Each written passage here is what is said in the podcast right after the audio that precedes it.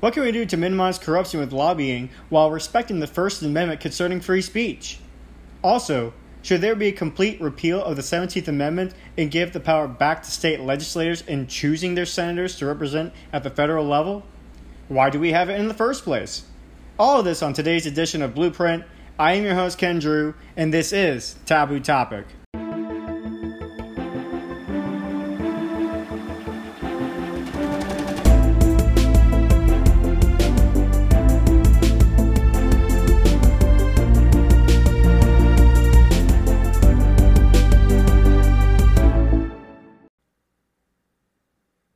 Date with the latest content through social media. Type in the search bars of Instagram, Gettr, Truth Social, and TikTok, mainly those first three of Instagram, Gettr, or Truth Social, Kengine underscore Express. I repeat, Kengine underscore Express. Spell the word engine, then put the letter K in front of the word engine, then you get Kengine, one word, underscore Express. You can also follow this show on Facebook just by typing in the search bar of Taboo Topic. Look for the logo that says Honesty equals Understanding. You can listen to this show on any platform from Spotify, Apple Podcasts, Google, and even Amazon, which, by the way, please don't forget to give this show a rating and review. If it's anything less than a five star, let me know so I can better serve you. Last but not least, you can find the inspirations for the Wednesday's episodes on my Substack newsletters. Type in the URL at kengine296.substack.com if you want a visual of the inspiration and you want that script to see what will the episode on Wednesday shall be focused on.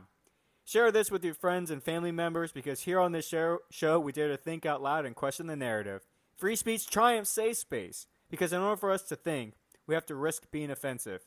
If we want true peace in our society, we have to be able to be honest with each other without judgment. If we can be honest with each other, then we can achieve real peace in our society. Amen. This is a reminder that the Biden administration abandoned 9 to 15,000 Americans in Afghanistan. Now, you won't hear about this from the media or any politician for that matter, because the global elite have their own agenda that disregards human life and basic human dignity. So, to the families and individuals that have been affected by this abandonment, know that you have not forgotten. Most Americans, like myself, know or your loved ones didn't choose to stay behind. If there's any way I can further help besides bring awareness, reach out at Kengine underscore express. I repeat, Kengine underscore express on Instagram. Spell the word engine, put the letter K in front of the word engine, then you get Kengine, one word, underscore express. If you have, by one in a millionth chance, hear this message. It's not much, but know this justice will be served for those who lied to justify their competence. After all, I believe in God who is in control of all things, and he says, Vengeance is mine. Now, let's get back to the show.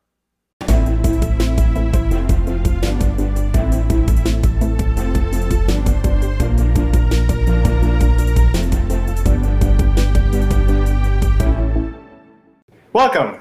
Welcome to another edition of Blueprint. I am the host of Taboo Topic, Ken Drew, with my friend Ryan from Between the Liars. Ryan, how are you, sir? I'm doing great. How about yourself? Pretty good, pretty good. How's your week been so far? It's been good. We're in the second week of the semester. It's in full swing. I've got an interest meeting for the Speech and Debate Union. I've got our travel schedule. Like I've been super productive. It's just been super busy. yeah. Do you miss it though, or do you enjoy oh, yeah. it? Oh yes. Oh yes. I've I've got uh, seven people who returned from last year that I get to work with, and so I, I think especially for the speech and debate portion, those are usually because it's volunteer based they're they're like the students you get to work with semester after semester who are the most dedicated. So I love working with those students. I'm also excited we get to travel in person this year because it's been two years of virtual tournaments, and yeah. uh, I'm over it. oh, this is the first time since uh, COVID. Basically, you're going to actually do a real tournaments. Pretty much, yeah. So, what, what's your first destination then in this tour? Uh, assuming we're like in tournament shape, uh, it'll be down at the University of Southern Mississippi. Oh wow, going down south. Yeah, it's like a south. six-hour drive from here. So, yep. Are y'all taking the bus? yeah, we get a little twelve-passenger van, and I drive us down there. Nice, Short nice. Bus. Well, folks, in case you were wondering, as far as the countdown music, I want to go ahead and give that credit to my friend Devin Farley. Uh, he he did it for free, so he only asked that I give credit to his music and tracks. So please be sure to hit the like button to show his appreciation. Also, hit the subscribe button as well if you're on Taboo Topic or even Between the Liars watching this. Uh, show us some love. Help help us beat the algorithm and share this with your friends and family members. Also, I know most of you guys, I know most of us don't do it, but hit the notification bell as well if you can. Uh, that way, you get notified whenever a new episode comes out from either Ryan's uh, yep. Between the Liars or my show, uh, Taboo Topic. And with that said, folks, uh, listen, this is going to be the last episode concerning Congress. Uh, far from the last wrap- episode total, though. yes, far, far from the last episode from the whole series, but last episode for Congress specifically, um, which I'm ready to move on. I don't know about you, but I'm ready to move on kind of at this point. I agree. yeah, it's it's dragged out a little bit. I I think that we've we've come up with a lot of really good parameters. I like what we've done, but it's what is this episode? Do you have four? your notes this time, though? I do. As long as you only ask about the last episode, I have my notes. well, what do you, go ahead and give us give the audience a quick rundown what we went over last week and the compromises we made that yep. the audience uh, should know, and then we'll go from there. Okay. Uh, so for Congress, all bills and resolutions need to be read out loud. They have to be single issue bills and resolutions. The one exception we made was that you can have like additional pieces tied to it for funding, but you can't do healthcare, student loan forgiveness, green energy all in one boondoggle. It has to be one piece at a time. Uh, so we also said that you have to participate in roll call, which we talked about last time. It's the difference between having like the representative of the representatives of the representatives, where they're all not showing up, they're out busy schmoozing, doing their re-elections instead of voting like they're supposed to be. Uh, we said that we would give them the exception of virtual roll call if necessary, um, but and I think we said like a few uh, sick days, but by and large, there's very little exceptions we carved out for that. We said Congress doesn't get paid if they shut down. In fact, we said if they reach a shutdown, meaning um, they couldn't agree on the budget, they couldn't compromise, they stalemated, then every one of them gets fired and cannot be reelected. The state house, so like the Tennessee state house, can impeach the Tennessee U.S. senators. Um, yep. and that goes by state. And we said that uh, the legislator would impeach, and then they would go to the people for a roll like a, a full on a referendum dem- democracy referendum. Yep.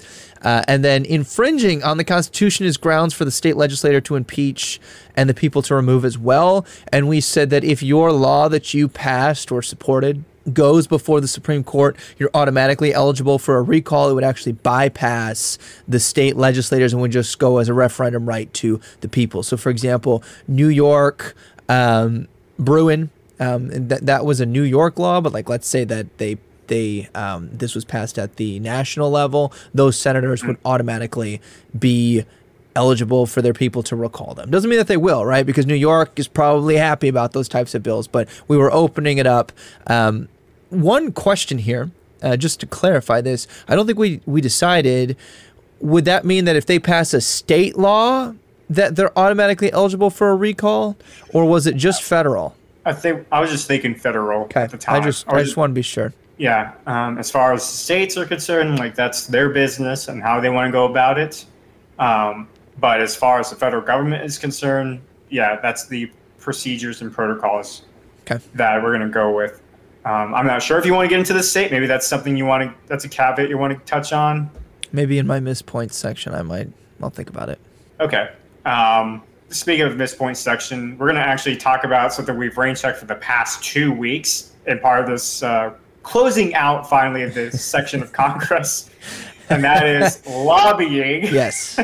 lobbying. So, in case people don't understand what lobbying is, there's a lot of controversy. It has a very negative connotation, but essentially, it's a independent group that goes on behalf of a certain company or a certain group of people um, to basically convince Congress to pass laws that would benefit them or they think would benefit the people in general, which most of the time it tends to be more for corporations, and that's where the conflict of interest comes in as far as uh, these corporations have too much power in the sense of, well, uh, the majority of the money, the majority of the lobbying comes from these corporations and private companies that can afford to basically spend billions of dollars to convince Congress to pass certain laws. But the real issue is, and the main criticism that I got from the uh, from my research is basically this concept called a revolving door. So, what is a revolving door? A revolving door basically is when, let's say, you run for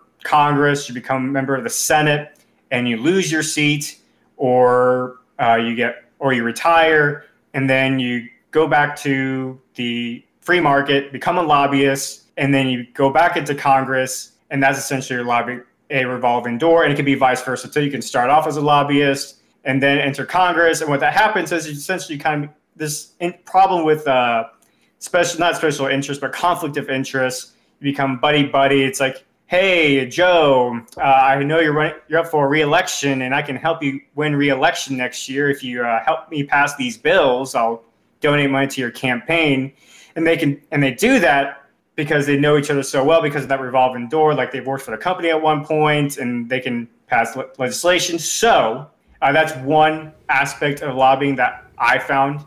Go ahead. I was going to say it, it also cuts the other way. So, for example, uh, basic example would be if you don't align with the Democratic Party or the Republican Party, they can pull your funding, deplatform you. These lobbyists can lobby against you in your primaries or in the primary or in the uh, like the general election and say, okay, uh, Ken is no longer supporting, you know, I don't know, big censorship the way that we would like, so we're going to pick a different candidate. So now you've kind of got both the positive and negative reinforcement there. You you have um, what looks a lot more like bribery. You know, you do this, quid pro quo, uh, we'll fund your campaign. it can also be if you don't do this or if we're displeased with you, then we'll pick up your opponent, whether it be in the primary or the general election. Right. And the other issue I found interesting was let's say Google gets a lawsuit and they lose that lawsuit. And so they spend billions of dollars and they send a lobby group over to DC mm-hmm. to basically pass laws that would benefit them and it's not to say that I have, now this is just me talking, I personally don't, don't necessarily have an issue with that, but it becomes a problem when it supersedes the will of the majority at that point, And that's where a lot of these issues come from. Now, with that said, the last time Ryan and I spoke about this, we didn't really understand the nuances, and we also kept running into the issue of the First Amendment. Because uh, my original idea was any citizen who aspires to run for office must have a minimum of 16 years without any association with lobbying to minimize conflict of interest. I will scratch that idea now. And this is my new proposal. So, my new proposal, uh, in the spirit of the First Amendment, but also in the spirit of the fact that there are qualifications, certain criteria, people who want to run for Congress or any public office uh, needs to meet. In order to end this revolving door situation, there has I'm going to give ultimatums. So if you are a lobbyist and you started off as a lobbyist, you no longer you have foregone your right to run for any public office in the future. Now, if you are a pub, if you are a member of Congress or president or any federal official, whatever, a cabinet member, if you and if you're in that position, you've never had a position of lobbying before, you have foregone your right to lobby once you're out of office. I think the revolving door situation, that's how you fix that. Uh, they could still associate with each other and everything like that, but at least we don't have that revolving door. We have increased the chance of conflict of interest and possibly pass legislation that don't really reflect the will of the people. Um, so that's my first proposal with the lobbying situation. My second proposal to address the whole corporation situation or any business for that matter. If you're a company like, let's say, Google again, and you lose a lawsuit, and let's say this lawsuit uh, let's say this lawsuit was justified by the public eye majority, and Google were to come to persuade Congress to pass legislation that would benefit them, the majority would view that as a slap in the face to the average Joe or Jane. So, in order to fix that, I want to I'm going to propose the idea of ban if you lose if you're a company and you lose your lawsuit, you lose your right to lobby on behalf of that specific issue for the next 10 years at least a 10 year ban for lobbying for that specific uh, situation to where you cannot just go ahead and lobby to change the law for your own benefit. So those are my own proposals, my modified proposals for lobbying. I still stand by that Congress, I mean, it kind of goes hand in hand with my original thought as far as Congress cannot consider lobbying as a secondary job anyway. So, um, what do you think? I want to dive into the first one that you mentioned here, which said if you uh, start as a lobbyist, you cannot run for public office, vice versa. My question is how do you handle individuals who maybe start in the lobbying sector and then you know they're like oh okay i understand this and this is usually what happens right? They under they're like okay um, i've lobbied. Now i want to be the legislator and i have rubbed shoulders with the right people. You know I, have got the connections. I understand the law the procedures etc and this goes the other way too right? Like i was uh, i've served either my max terms or i want to go back and i want to lobby on behalf of people instead try to do you know broader good, let's say, is their motive, and let's assume the best in them for just a second here. Well, if we pass this, we've eliminated that. I feel right. like you're, you're, being pretty um, intentional on that. I'm just curious. Um, we had talked earlier about how one of the dangers of imposing the limits, let's just go back to our first episode of congressional term limits, you have people who don't necessarily know what's going on. So then maybe you have either um, lobbyists who are not as passionate or don't know the ropes, um, or vice versa, politicians who don't. Are you are you okay with that? Yep. Okay. Totally fine with that. Okay, I just wanted to be sure because uh, I I don't know I I understand and I agree with the sentiment you're coming from here, hundred uh, percent. The revolving door is a huge issue. I'll start by stating that. Yeah. I'm more okay with the first part of that that you proposed than the part that says if a company loses a lawsuit, you lose the right to lobby on that behalf. Uh, so, what if what if it is a a company that lobbies, right? Like not just like Google where they've got like or Disney would probably be a more recent example, right? Like they they didn't necessarily go to a lawsuit per se, but they tried to pressure and get involved in politics, and then they backed way the hell up after a little bit there. If it had gone through as a lawsuit and they had lost that, you would not allow Disney then to, let's say, lobby on behalf of. I'm trying to think how we would capture that. Uh, any legislation close to LGBTQ is that kind of yep. the how that that would play out? Okay. Because I think to me anyway, it's like just like any just like a criminal situation where if you break that social consequent social contract, there are consequences. Okay. And you lose certain rights when you break that uh, social contract. So same applies here, except it would be more of a civil situation. Are you is this cutting both ways? So if the company brings a lawsuit and they lose it, or someone brings a lawsuit against them and they lose it, then they're no longer allowed to lobby in any capacity for ten years? Ooh, like individual citizens. No, I mean uh, just as the company. So let's say I'm Disney, because uh, this could have if it had played out as a lawsuit, it could have cut either way. They could have right. brought a lawsuit against Ron DeSantis in the state of Florida, the legislators of the state of Florida, and they might have lost that. Right. They also might have had the people of Florida bring a lawsuit against Disney, or Ron DeSantis and the legislators bring a lawsuit against them. So they they could have won or lost.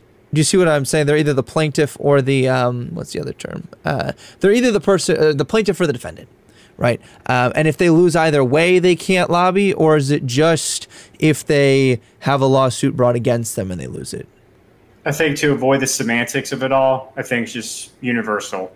Okay, that that brings some consistency. I, I guess my one thought of where there might be kind of a weak spot on that then is what about I guess if they if they can lose it, then it wouldn't be a frivolous lawsuit. But like, how can we guard against disgruntled people or government operationalizing themselves against an entity to prevent them from being allowed to lobby. So, for example, let's say at the federal level, Joe Biden, no, let's let's back up. Donald Trump doesn't like that Disney is getting involved, so he, as the federal government, brings a lawsuit against them. Let's say it gets held, upheld. Then, um, how do we separate governmental actors from trying to silence companies and prevent them from being allowed to engage in the First Amendment by lobbying? Is there a hmm. safeguard we want to put? I'm not saying that we, that means throw out this idea. I'm just saying we might want a caveat to try and prevent that because like one of the reasons lobbying is essential is because you mentioned this at the start it's free speech. I get to I get freedom of association, I get freedom of speech, and I get freedom of association where my money goes too, not just like my physical being. Uh, and companies are an extension of the people in kind of the way the Supreme Court has shaped that precedent. So what I'm concerned about is if it could just be stopped by someone levying a lawsuit against them, I'm worried that we'll see government actors either retaliating or just trying to to silence companies who are motivated to come after them. Let me think about that. yeah, no, and we can come back too. Uh, I guess if I'm trying to think how we could dial this back. Hmm. We could. There's just got to be some kind of a standard in here that prevents the penalty to be like 12 because like basically this is like a blanket censure note uh, for te- for like a decade. Um, yeah. Or how about if one presidential cycle then? Would that be more reasonable? It's definitely better. Um, I'm still worried that we're stepping on the grounds, or at least we could step on the grounds of free speech. Um, and, and for me, this is. I, I'm a free speech absolutist, so I would rather if if our laws are either going to overly protect people who are what I would say too involved, yeah, versus infringe on the First Amendment, I'd I'd rather have them be more involved than I'd like, personally. Um, that would be my side to error on. At the same time, though, like you have to wonder. There's got to be like because most of the time when you lose a lawsuit that proves that you broke a social con- contract, excuse me, there has to be some kind of consequence that's that lets the party know, hey, you lost. You can't be a sore loser about this and try to send someone on your behalf to change the law so you can be on the winning team again. Okay, so then can, can you give me then to help me and perhaps our audience understand a little bit better? Can you give me a specific example? Uh, because you, what you just mentioned, as far as um, breaking the social contract, right there we have a standard, right? Which means that you had to have done something, um, and, then that does provide a, a, more rigorous standard to where I might not think this is infringing on the f- free speech. Well, there is a I can't remember off the top of my head, but um, so let me circle back to that. Um, but that's my main concern because I don't think, and maybe we can, maybe this gets into another conversation, another episode as far as like what should constitute as a lawsuit, okay. a justifiable lawsuit, uh, because I don't think, because I've heard some dumb lawsuits before, and I don't think people should just be able to lawsuit anyone just for the sake of lawsuiting, just to get money kind of deal. Um, so I understand. I think that's where you're going with it to an extent, if I'm not mistaken. And except it would be for the case of the government uh, going against the people or certain private companies just for the sake of they may disagree with them or they have a personal vendetta. And so I would have to think about that, um, especially given the think about the specific situations. I, I could even I could throw this out here, and this would make it more tolerable for me. Uh, it could be that the government doesn't get to bring lawsuits because then that prevents them from being aggressive and removes that as a potential even like i don't even want it to be a potential tool that the government can silence people or by extension corporations because uh, i think this is another mistake that we tend to make when we think of corporations as predominantly like Disney, Google, like the majority of companies in the US are not conglomerates like those giant companies. They don't have the same amount of money, which is why, you know, a lot of these companies small businesses, etc. Uh, they they have those protections, and by extension, we have to give it to the larger ones. But I feel like that's where the spirit of that law usually originated. So perhaps if we limited it so that the government cannot bring a lawsuit against corporations that would potentially allow them to be censured, then maybe that would make it so that uh, you would still have the people who could bring a lawsuit. Um, unless you're thinking of a specific instance in which the government does need to be able to go after a corporation. Because like Ron DeSantis didn't even bring a lawsuit against Disney. He just went after their tax exemption status because he said if you want to be a political actor, then you pay the taxes of a political actor. You don't get this special carve out. You don't get this virtually unlimited cosmic power, to quote the genie from Aladdin.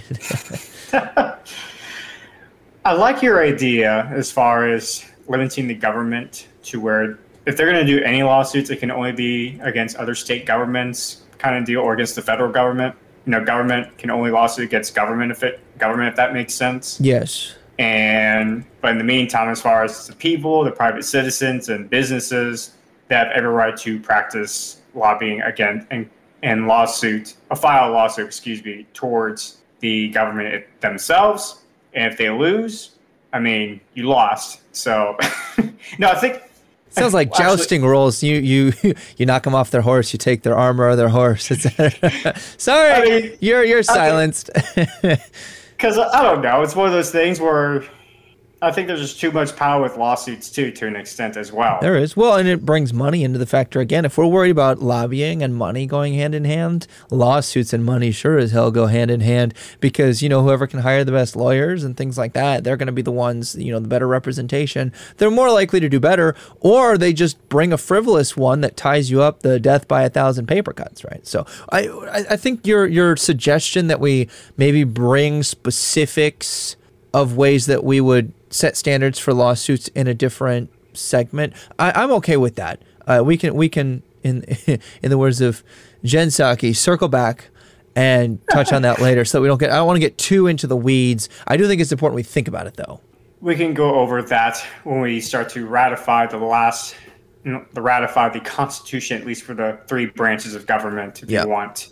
I like it. Uh, so, but we do agree on the revolving door situation, right? Yes, that's that is a problem. I mean, I, honestly, uh, revolving door here, revolving door anywhere, because even like revolving door going from uh, either presidential cabinet or press secretary straight over to your quote unquote unbiased legacy media, that's a problem too. Like I will across the board say revolving door is a problem. So let me ask you this then for the extra caveat. Would you want to apply? I think we already went over this, but do we want to apply that to states as well? Or should states decide if they want to go ahead and shut the, if they want to shut that uh, revolving door as well? When you say states, do you mean uh, they can't come in at the state level? Yeah, let's say if someone at the state wants to run for a state of a state position, but they were a lobbyist before, should the should there be a federal ban across the board to include state elections, uh, state positions, or local positions, or you want the states to decide for themselves? I think this is where I would let my desire for the states to govern themselves outweigh what I think is the best form because I don't think it's in the state's best interest to allow these. But at the same time, uh, my driving factor for why lobbying needs to be more restricted, more transparent, is because when when California takes the tax dollars and then throws it through some kind of money laundering, or Chicago does this too, to then try and influence national policy, I'm affected. But if California wants to let that happen for California, then they can continue to devolve if they want. So I think that we should allow the states to do it themselves because, like I said, my driving reasoning for this is I want the federal, you know, laws to be limited in scope and to not be able to be, you know, bought by whoever has the most money. And a state can decide that for themselves, I think, because it doesn't affect the other states. Because I, if I live in that state and it's going to affect me, I can vote against it. So they, let's say, California, right, decides to like Gavin Newsom, who was a former lobbyist member, hypothetical world scenario, right, and he wants to run for federal Congress. We still agree that he would he would not have the ability to run for Congress at the United States at the federal level. Hey, if? I can limit Gavin Newsom from running for president in the next election on the grounds that he was a lobbyist, uh, yeah. Um, no, that's not my sole reasoning for that. But yes, I agree with your example here. Uh, he was a lobbyist. He's yeah, honestly, I think you should have a competency test. Did you run your state into the ground in X, Y, and Z places? you shouldn't be allowed to run for president. Uh, but yes, former lobbyists should not be allowed to run at the federal level. States can choose for themselves. Agree. Okay, and that includes like cabinet members at the federal level. So let's say uh, FBI director kind of deal, like lobbying. If you're a lobbyist, you have forgone that right to be to hold any office, public office at the federal level. Yes. Um, or cabinet members, I would be willing to open it up to a certain amount of time has elapsed. You've been out of the game. That's okay. But I'm leaning towards a blanket ban.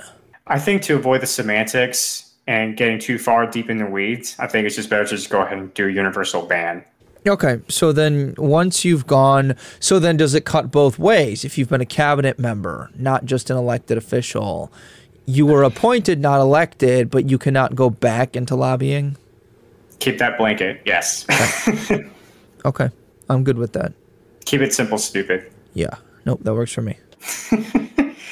All right. So I guess that finally closes. We finally got done with the lobbying section. We'll get into the lawsuit and get into the idea as far as like corporations and their rights, as far as like lobbying on behalf of their own interests when they lose a lawsuit kind of deal. But we'll get into that when we close out the first three branches of government and ratify that part of the Constitution. But speaking of the Constitution, there's been one major change that's been affected in the American eyes for the last hundred years or so that was not in existence the first hundred years or 150 years of the U.S. Constitution, and that is the Senate. Now, we kind of went over it as far as how this state, how Congress would be elected, and how the, the, the whole process would work. But we kind of like glossed over the Senate because there's some things I want to look into the Senate, the 17th Amendment. Um, for those who do not understand, the 17th Amendment basically gave the people in the states the right to directly vote their senators into office without having to go through the state legislative process. Now, before the state legislative, before then, it used to be the state legislators decided who would actually represent in the Senate level at the Senate level in D.C. So that's how it used to be done. Um, one of the main issues with this, uh, for, let's go to James Madison real quick, an opponent of state legislators. He wrote in the Federalist Papers that this would be a double advantage, both favoring a select appointment and giving of the state government such an agency in the formation of the federal government as must secure the authority of the former. Now, for those who wanted state legislators to choose senators, such as George Man- Mason, he argued this was a necessary tool to defend against federal overreach. Wendell Pierce, another proponent for state legislators choosing senators, expressed that the contrast between state legislative appointed Senate and a popular elected House would increase the types of interests represented in the federal government. By requiring the consent of two constituencies to any legislation, the people's representatives in the House and state legislators in the Senate, the composition of the Senate was seen as an essential way was seen excuse me was seen as essential to the system of bicameralism. Excuse my pronunciation there, but you get the idea but they would require the concurrence of two distinct bodies of schemes, representation or pitify. Um, obviously, this one in the ratification process, but the problem was that politicians started to ignore the Constitution to keep a long story short. This was known as public canvassing, where politicians seeking the Senate uh, began campaigning for state legislative candidacies, reducing the value of state legislators in elections. The most famous example is actually one of the most famous from the most famous president uh, the race between Abraham Lincoln and Stephen Douglas when neither candidate was on the ballot for state legislator. So, kind of foregoing the kind of weakening the original intent of state legislators. By the end of the 19th century and the early 20th century, uh, 28, st- 28 states adopted the Oregon system, in which there would be discrete elections for those seeking office of senator further eroding the power of the legislator. Uh, this was a result of having various vacant seats as well, like Delaware. Worst example, like they had like four years without having a seat in the Senate because of the bureaucracy that was occurring with the state legislators at the time. So the 17th Amendment was passed and ratified, and we have to ask ourselves, Ryan, was this the right decision? Well, in theory, in popular opinion, I guess, would say it's the people. The people can directly vote for their senators. That makes perfect sense. And a lot of people who support the 17th Amendment would say, let the state senators, let the state senators focus on the state, and let the senators in D.C. focus on national concerns. But the problem is, it shifted the shift. It shifted the balance of power essentially from you had at least one chamber of Congress that was more concerned with state issues, and you also had the House of Representatives was more concerned with national interests, and so they're there to at least keep each other keep each other in check.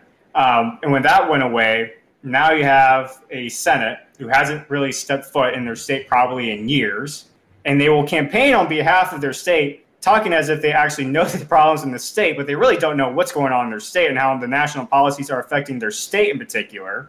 To an extent, it seems like it was an overcorrection. Uh, this 17th Amendment. Um, the the way we went about it was just sorry for thunder by the way. There's it's outside lightning. But anyways, um, it seems like if you were to fix the issue, first of all, at least enforce laws are in, in there already. uh, and make it to where they can't just directly run for senator without at least going through the legislative process first, be the ballot for a state legislator, state senator first, and then they can be qualified to go become a senator for the United States. That could have been a correction could have made. Um, I also would go say as far as the whole vacancy situation, let this governor, and I think they do this now in some states, where the governor will actually appoint someone fill in a vacancy to avoid that vacancy having a prolonged time period where it's completely empty. And so maybe that's another way they could have gone about it. But it seems like overall the 17th Amendment has created more harm than good, I would argue. And thus, an argument should be made to repeal the 17th Amendment and give it back to the states to decide whether or not um, how they should how they should choose their senators. What do you think? I think that this whole concept started from and is supported by the idea that we are a democracy. We're not a democracy. We are a constitutional republic. We are supposed to elect people who represent us, and this was an extension of that. It wasn't supposed to be a populist vote right? right. And, and that's, you know, everything from the Electoral College being a check on a true democracy to um, something like this, where it was supposed to be that the state legislators wind up voting on behalf of the people who directly voted for them for the U.S. senators. And then, like you'd mentioned, the House of Representatives was supposed to be a direct true like populist vote to kind of balance these things out. It was this was an extension of the checks and balances. Checks and balances didn't stop at the three branches of government being Congress, uh, the presidency, and then the judicial branch. We had lots of little checks, and most of them were aimed at preventing this federalist atrocity that we have now, where the government has amassed huge portions of federal power. So I guess my initial thought here is that we are in this situation in large part, if not exclusively, because we have strayed from those traditional beliefs. Um, mm-hmm. And and you can make arguments for why this has benefits. Of course, I'm not going to say that there are no benefits to it. Um, I'm not even going to say that you know there's there's not some you know good to maintaining at least a portion of the status quo. But I'm more and more in favor of restricting federalism, the power that the federal government has amassed, and give it back to the states you hit the nail on the head um, because you were quoting the founding fathers. But still, uh, you know, with with this idea that it was supposed to be that you know you, you weren't allowing the federal government to amass too much power. And beyond that we always talk about how you're supposed to be in touch with the people. If the state legislators appoint you and you want to be reappointed then you've got almost this think of it as like a rubber band running from the top of this funnel here the the US Senate to the state legislators, to the people, because the people will say to the people they're directly electing into the state legislators, you did not represent us well. You're gone. And mm. so they'll be tied very closely to the people, and they will, in theory, be uh, the the fruit of them doing this will ultimately come about as we elect people who are more closely tied to what we were put into office to represent. So there's more accountability there. Mm-hmm. And here's the other part of that. You're not you're, you're holding people who are up for reelection far more to a greater degree of accountability because you can. So, for example, let's say a state legislator, they're only up every two and six years, right? And it kind of mirrors the federal level. Uh, it's no longer up, well, I got to wait six years until my federal representative comes back around. It's no, no, no, no, no, no we're, we're much more accountable. And like you said, it, the, these people are supposed to be the ones who are like in in the heat in the heat of the battle, uh, right? right on on the field, fighting and passing legislation that's supposed to have, in theory, the greatest impact on us. We were never designed to care as much about the federal government legislation. That was supposed to move very slowly, um, if at all. We were actually set up to be existing within gridlock where Congress doesn't pass anything because a true democracy that allowed the 50 plus one bare majority to flip flop would leave us open to the turbulent waters of whatever, you know, the, the simple majority is thinking at that time and not what the quote unquote true will, the 60 percent uh, filibuster proof majority we're supposed to be thinking. It was supposed to not allow for democracy, true democracy, to take place. So I guess those are just kind of my thoughts as I think about you know why we should change this back to the way that it was before the Seventeenth Amendment was interpreted in this way. So do you do you agree with the situation that was back then as well as far as the public canvassing? Uh, was it do you matter of people just not enforcing the Constitution itself? But it's just Abraham be on the ballot without being on the ballot for state legislature. Uh, do you think that was an overcorrection? You're asking, do I think it was an overcorrection that like Abraham Lincoln was able to be on the ballot for the presidency? Do you think, over, do you think that was an over? No, like just an amendment as a way to fix the issue, like a situation like Abraham Lincoln, instead of just enforcing the laws that were already in place. They just said, "Ah, screw it. We're just going to go ahead, make this constitutional amendment, give, do a direct populist vote for the senators in D.C." It, it could have been an overcorrection. Um, I guess I, I didn't think as much about whether it was an overcorrection or not. I, I focused more on like where are we now than like why did we I mean, well, I, I'm focused on why we got here, but you know whether or not that was the pivotal moment or like the time in which we overcorrected. I didn't think too much about that. I, I think that that's probably why. Yeah. So, what would you propose to fix a situation like that? Do you think, if we were to like revert, re, first and foremost, do you agree whether or not we should repeal uh, the Seventeenth Amendment, at least some portions of it? Yeah, I would. I would probably say rewrite it, not necessarily completely repeal it. I would go back to what the founding fathers had framed and defended in the Federalist Papers, because um, like you, you have John Jay, right? He said uh, the Senate is to be composed of men appointed, I mean, and women too, um, to make it modern, by the state legislators. I presume that they will also instruct them that there will be a constant correspondence between the senators and the state executives. That was that was the goal. Um, right. And I think that that would return us to a smaller, less federalized government. And I think that that would also achieve our, or at least what I think you and I have as a common goal, of getting them back in tune with the will of the actual people. Uh, so, yes, I think that we would need to reframe it in such a way. But yes, repeal it to the extent that we can do that.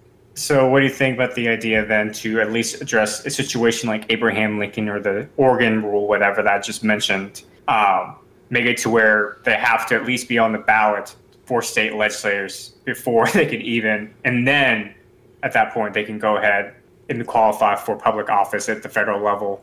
So what you're at that point, go, go no, go ahead. Sorry, finish finish that thought. I was going to say like I was just because I'm just thinking about the situations at the time that created the Seventeenth Amendment anyway, and we don't want to run into another scenario where, let's say, you're running for senator even though it's technically in the Constitution that you have to be appointed by the state senators, you're not even on the ballot to be a state senator to begin with. Yeah. And I'm saying you should at least be on the ballot to be a state senator. And then once if you get elected, then you're qualified to run or to be appointed by the Senate to be to represent the federal level. So I want to be sure that I'm accurately remembering the scenario. Uh, when Abraham Lincoln and Douglas were running. Yep. 17th Amendment, so true populist vote, was already a thing for the Senate, for the U.S. Senate? It did not exist yet. Okay. And that was one of the issues, though. Okay. At the time, that led to the 17th Amendment. Yeah, because you've also, I, I, feel like we're also then running into the issue of like write in ballots too, right? Because if you're not on and people can't write in for the presidency, et cetera, then like you know, we might even have to touch on that if we're going to, depending on where we go with this. So, the issue that was raised then, just to be sure that I fully understand this, is that they they couldn't get on the ballot. What was the process to even get on the ballot then? Um, or or did you have to like basically be in the, in the circle? The problem, well, the problem was there's, I guess there just wasn't uh, anything explicit in there that said like you had to be in the state senate to be appointed by the senators at your state legislature. Okay. And so they used a loophole essentially to where you don't necessarily you don't even have to be on the ballot to to be a representative at the state level anyway, and thus you would bypass the, the bypass the uh, the appoint appointments from the state senators at the time. Do I make sense? I think so. So you you could really only get elected to the U.S. Senate if you had been elected by the people to the state senate. Is that correct? Because it was pretty much the the pool of people who could move up had to already be Yeah. elected. Okay. And that is a very common argument as to why we need the populist vote is because it has like the broader pool of people, it's more inclusive, there's like fewer Right. hoops. I think that I- I'm I'm open to thinking about reasons why we should keep it broad, but still like, you know, you don't have to be elected to the state senate to be appointed, but we keep it to where they appoint them. You know what I'm saying? Um, so they could appoint someone who wasn't elected to the senate. That's fine. But I actually kind of like the constraints. I, I like that the people had their voice in the state election where they had the true populist vote, and from there you could be moved up. Yeah. I mean, it's the, it's still representing the people's voice. It's just an indirect way to do it. Right. And it puts constraints to where you can't have, you know, Ryan gets elected to the state senate and uh, he votes and lobbies to get his good friend Ken in the U.S. Senate, right? Like you had to also be elected, and then we collectively choose who goes on to represent us. Because the other thing is, if you are good enough in that case to be re- to be representing the the state, not not in the U.S. Senate, but in the state Senate, so you represent your own state in its in its own self-contained area All right. then you just get a broader platform which again is the more that i'm talking about this um, I, i'm getting harder pressed to have a reason that they shouldn't have had to serve at the local level What do you mean?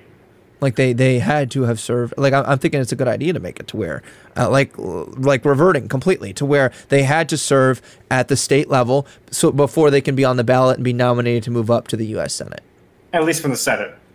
at least for the senate yes Okay. And then let the House of Representatives do the be a true populist vote. Yeah, because yes, um, yes, because there are more people who can represent your state in the House of Representatives because it's by population, and that is still elected by populist vote. Versus the Senate, we tend to have the same two incumbents running the entire time. A state tends to stay the same color, and they tend to stay the same literal people. They don't tend to give anyone else a choice or a chance, and that's fine so long as those people were originally elected by the state people. Um, is what I'm thinking. So you're leaning. Sounds like you're leaning more towards the strict parameters I just set out originally. Yes, uh, it's taken me a, a bit to to get that out, but Some the- convincing yeah, well, not necessarily even convincing, but just like you know, like sometimes the more you Talking talk about loud. something, yeah, the more you talk out loud, as one does, uh, when you think out loud and you hear it and you say it, you kind of reach conclusions. That's kind of my process that just happened there. So yes, to give you a more concise answer, I think I'm in favor of going back to the way things were pre 17th Amendment. and add that extra parameter to avoid a situation like Abraham Lincoln and Stephen Douglas. Yeah, and that's not to say that I think that you know Abraham Lincoln didn't do a great job as president. Uh, Right. But I, uh, although when we ratify this, we might want to go back and think about the type of restrictions we've placed. Yeah. Um, just because we did set those time limits, those term limits, and if they want to advance, they might have to spend some time serving their time at the, the state level. But Fair enough. We'll go over that the final ratification process. Yes. All right. So one more little caveat that also kind of raised concern why they justified the Seventeenth Amendment was a situation like Delaware where they went years without actually having an appointee from the state legislators because of their bureaucracy of whatever's going on at the time. And so I have on here my article, which, by the way, guys, again, if you want to see the actual layout of these ideas, at least from my side, my end of the story, you can go to my Substack, uh, kengine296.substack.com. So, uh, anyway, so what I have on here is that the governor shall have the governor's power shall be extended to permanently fill in the vacancy to serve six years if the state legislators fail to appoint by the end of the six-year term in that vacancy. Uh, how do you feel about that? I'm okay with that, and the reason being that it is a temporary, um, it's a temporary appointment, right? Like they're only they're only appointed as a stand-in so that you have that representation until the people can be called to vote and do it. And Yeah. and there and I think there is a standard like it can't be more than X amount of time. And if there's not, then I want to add one uh, because the governor can't like in, appoint their person and then those people indefinitely serve. But no, as a stand-in, like we do at times need these people in there, especially you know, let's say someone retires or gets moved up, and there's an important vote. We wouldn't want the voice of the people to not be heard at all. So I'm okay with the governor temporarily appointing, but then it needs to be replaced by someone the people elect, or that is a if it's a if it's a U.S. Senate deal, then the legislators at the state level who were appointed by the people get to pick and reappoint. I think I'm following what you're saying. Or we could just bypass the governor or temporary appointment and just say that the uh, because the whole purpose of that was so that the people could vote. We set an election day, but if Congress is in session anyway, and we have the state legislators appointing, we could say that then they just must. I mean, we California knew that Kamala Harris was VP when they were elected, and then you had like what a month, two months, two months until they were sworn in. So in that time, state legislators need to hold a special meeting and vote for someone to replace wh- whoever is is retiring or you know whatever, uh, whatever the reason for leaving early. Special appointment. So they would. Ha- so they would. So you think basically, if I'm understanding you correctly, they would have had enough time anyway to prepare for to fill in that vacancy that to where we really don't need the governor's appointee at that point. That's what I'm thinking. Like unless there's like a death and Congress can't meet. Um, that's like the only time because it would be sudden, right? But anytime someone's moved up in a cabinet or whatever, we know with enough time. So I might grant an exception that the governor can temporarily appoint until Congress, uh, the the well, the state legislators can elect in the event of like a sudden death or something like that. We What- can do that. Yeah, I was gonna say, what what do you think? I want to hear your thoughts too. I mean, what I think, I personally, I kind of like that, um, especially when you think about, because the whole purpose of like giving, like repealing the Seventeenth Amendment, action those extra parameters was so, so that people had the direct voice again, or and slash indirect voice, if that makes sense. They had a direct voice in the state legislative process, but then they had an indirect voice as far as uh, the senators that they voted in for. They're the ones who are going to be in charge of appointing someone at the senator in the DC level. And to an extent, when it comes to the governor, kind of defeats the whole purpose of doing that. So I have no issue with your idea. Um, so, yeah, I, I'll give you that. you you caved you caved in on my strict parameters, so I'll give you that. There you go. yeah, don't just don't just quid pro quo just because though. I mean, as long as you're comfortable with that, then then, then we're good. Quid and, pro I'm, quo. and I'm happy to hear that. well, you know, if I if I cave to your parameters, and, and I honestly didn't even just cave to your parameters for no reason. Like I think that there's a well reasoned argument behind why that should be the case. No, I mean what you said makes sense. Like I said, I just wanna be sure. Kind of defeats it defeats the whole pur- yeah it defeats the whole purpose of why we would even repeal the Seventeenth Amendment to begin with, um, and to avoid a scenario, you know, worst case scenario, the governor could have then appoint someone temporarily Yeah. uh, for that specific purpose. So, um, yeah, I, I think it's a good idea. Okay. Good. We're not getting too far in the weeds. So, all right. So I know you said you had a point you wanted to bring up beginning of the show as far as last week's. Do you remember what that was? A caveat? Because I think we pretty much covered the Seventeenth Amendment. Yeah, that goes that goes back to the uh to the lobbying or to the No, it had to do with It was- la- last week. it was the impeachment. points. the, the impeachment, impeachment that's what it was. process, um we i just wanted to solidify whether or not state legislators because uh, so recently the supreme court cases have been decided against states right? So like the overturning of roe v. Wade was a state-led thing. It wasn't federally based um Yeah. and then you had uh, the same for uh, New York Pistol and Rifle Association v. Bruen, uh, which we finally had a ruling on a couple of weeks ago. Second Amendment ruling. New York had basically so heavily restricted Second Amendment privileges that it was a privilege, uh, Second Amendment rights in their state that it was a privilege. And very few people could actually carry a weapon to defend themselves unless you basically knew someone in politics, and that was overturned. So I'm wondering if a state infringes on constitutional rights, if they should be allowed to be repealed, like have that recalled. Yeah, recalled. Yeah, repealed, recalled. you knew what I meant, but yes, you're correct. If they can be, you know, impeached and then recalled through a true. That's uh, that's an interesting question. I would say let the states decide for themselves what they want to do with that, but okay. I would add this parameter: they cannot run for a federal position. If let's say they want to move up to the federal position, uh, they cannot run for the fed, at least go one full presidential cycle, so total of four years from the moment the Supreme Court ruled in against this, you know, the state. Uh, the people who voted for the passage, whatever, they're ineligible to run for the federal level, the 20-year cap that we came up with, for at least four years. I like that, and I'm just noting that down right here. So states set their own parameters. So basically, they choose whether or not to impeach and kick it to the people. So if the states, imp- so okay, at the federal level, you skip the impeachment process by the state legislators. It goes right to the people to remove them from office and replace them if they so you know if the vote will go up, and then if it's a state infringement you can be impeached by the state by legislators the or not, and then it'll yeah. go to the people.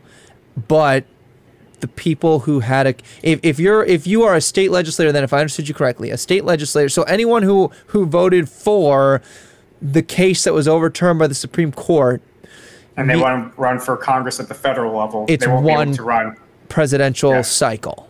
Yeah. Okay. Although that's not as much of a punishment as I was thinking it would be. Go, because, oh, you, Oh, I'm oh, I'm not I'm being too lenient now. well, the reason I say that is because if they did that at the Senate level, you got a six year term. They might not even be done with their term until, you know, and, and want to run until the next presidential cycle. Okay, so we do two. What would two, you propose? Two cycles. Two presidential cycles. Yeah, keep it your cycles. I like your cycles. Okay. All right, two presidential cycles. So eight years, you are ineligible to run. Yep, that's fair. Okay, I can go with that at that point, at least the senators would have at least served one full term at that point. And it sounds like we're going to have to revisit the 20 year cap and maybe extending it a little bit, if anything, when we do the final ratification. I would also add that not only can they not run for a federal office, they can't be appointed to a federal office. Yeah, so, like, they couldn't be, idea. Pete Buttigieg could not go ahead then and be appointed to a cabinet. I like that. Can't run for president either so they cannot run for a federal office or be appointed, appointed for a federal office for two presidential cycles. Okay, yeah, that was my one caveat. That was it. Um, I think we've covered pretty much everything else that I was worried about. Let's say, or well, just we, wanting, just wanting to cover. I think this is actually the shortest episode we've had during this blueprint series. I think we so. Started off we started off with basically two hours of the first episode, yeah. and the second episode we started like slowly decreasing, but uh, it was more or less about like we had more common ground, we had less to disagree about, yeah. and less caveats to think about as well. It's true. Um, so, with that said, do you have like any final thoughts wrapping up Congress?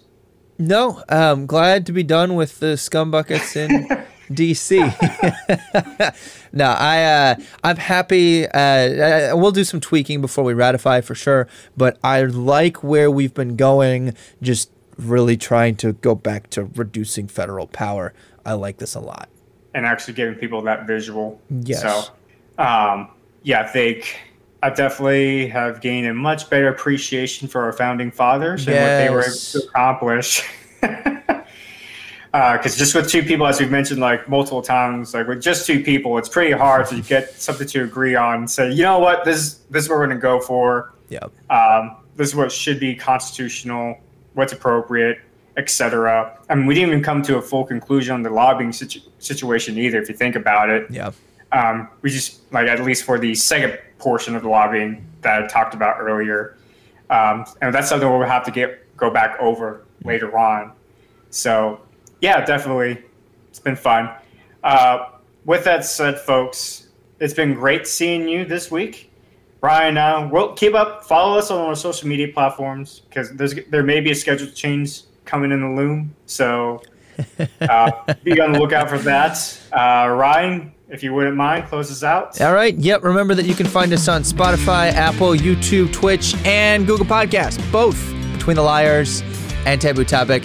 You can follow us on our social medias to stay updated. You can follow my crew at Between the Liars, and you can follow Ken and Kengine Express at Kengine underscore Express. Remember that you should like, follow, get those notifications. Just do everything on our YouTube channels. You don't have to be selective here. Follow me on Between the Liars, follow Ken on Taboo Topic, and then you can watch Blueprint from either one of these. And if Yep. you enjoy this show or any of our shows, give us a five star review and share us with your friends. Help us beat that algorithm. Remember, you can subscribe to our channels. Remember, you can help us envision a smaller, better, more accountable government, and that starts with a blueprint. We'll catch you back here next week. Goodbye for now.